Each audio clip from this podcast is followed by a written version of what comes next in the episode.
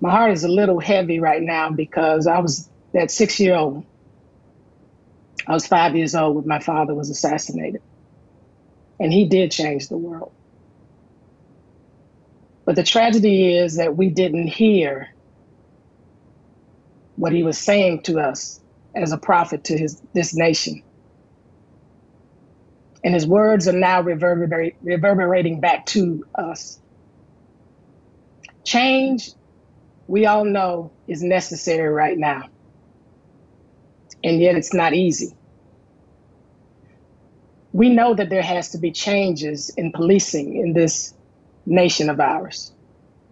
But I want to talk about America's choice at a greater level.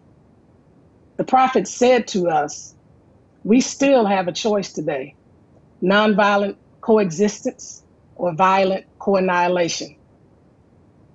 What we have witnessed over the last eight days has placed that choice before us. We have seen literally in the streets of our nation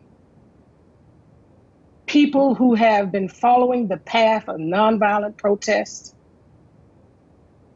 and people who have been hell bent on destruction. Those choices are now looking at us, and we have to make a choice. The history of this nation was founded in violence. In fact, my father said America is the greatest purveyor of violence.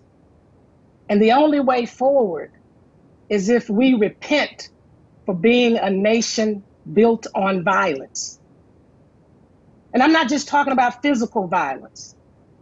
I'm talking about systemic violence. I'm talking about policy violence. I'm talking about what he spoke of of the triple evils of poverty, racism, and militarism, all violent. Albert Einstein said something to us. He said, We cannot solve problems on the same level of thinking in which they were created. And so, if we are going to move forward, we are going to have to deconstruct these systems of violence that we have set in America, and we're going to have to reconstruct on another foundation. That foundation happens to be love and nonviolence. And so, as we move forward, we can correct course if we make that choice that daddy said nonviolent coexistence and not continue on the pathway of violent co-annihilation. So what does that look like? That that looks like some deconstruction work in order to get to the construction. We have to deconstruct our thinking.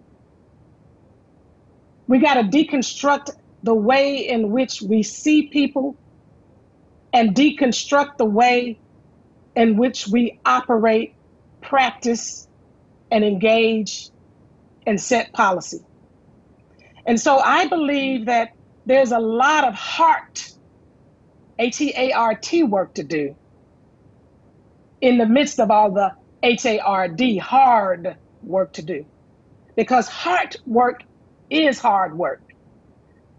One of the things we have to do is we have to ensure that everyone especially my white brothers and sisters, have to engage in the heart work, the anti racism work in our hearts.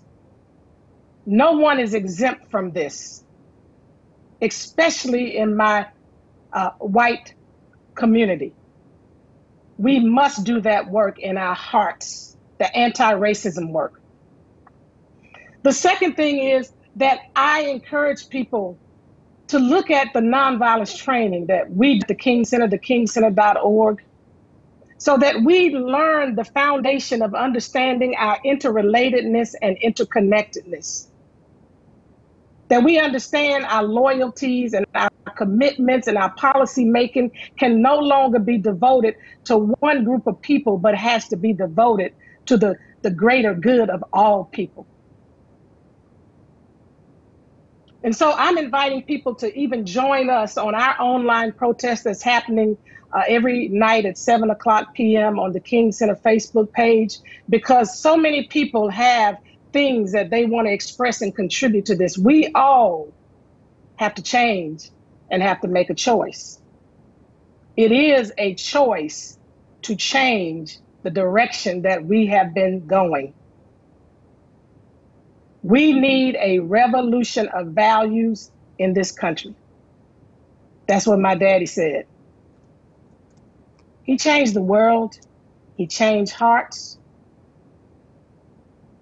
And now, what has happened over the last seven, eight years and through history, we have to change course. And we all have to participate in changing America with a true revolution of values where people are at the center and not profit, where morality is at the center and not our military might. America does have a choice. We can even choose to go down continually that path of destruction, or we can choose nonviolent coexistence. And as my mother said, struggle is a never ending process. Freedom is never really won. You earn it and win it in every generation. Every generation is called to this freedom struggle. You, as a person, may want to exempt yourself, but every generation is called. And so I encourage corporations in America to start doing anti racism work within corporate America. I encourage every industry to start doing anti racism work and pick up the banner of understanding nonviolent change personally and from a social change perspective. We can do this. We can make, make the right choice to ultimately build the beloved community. Thank you.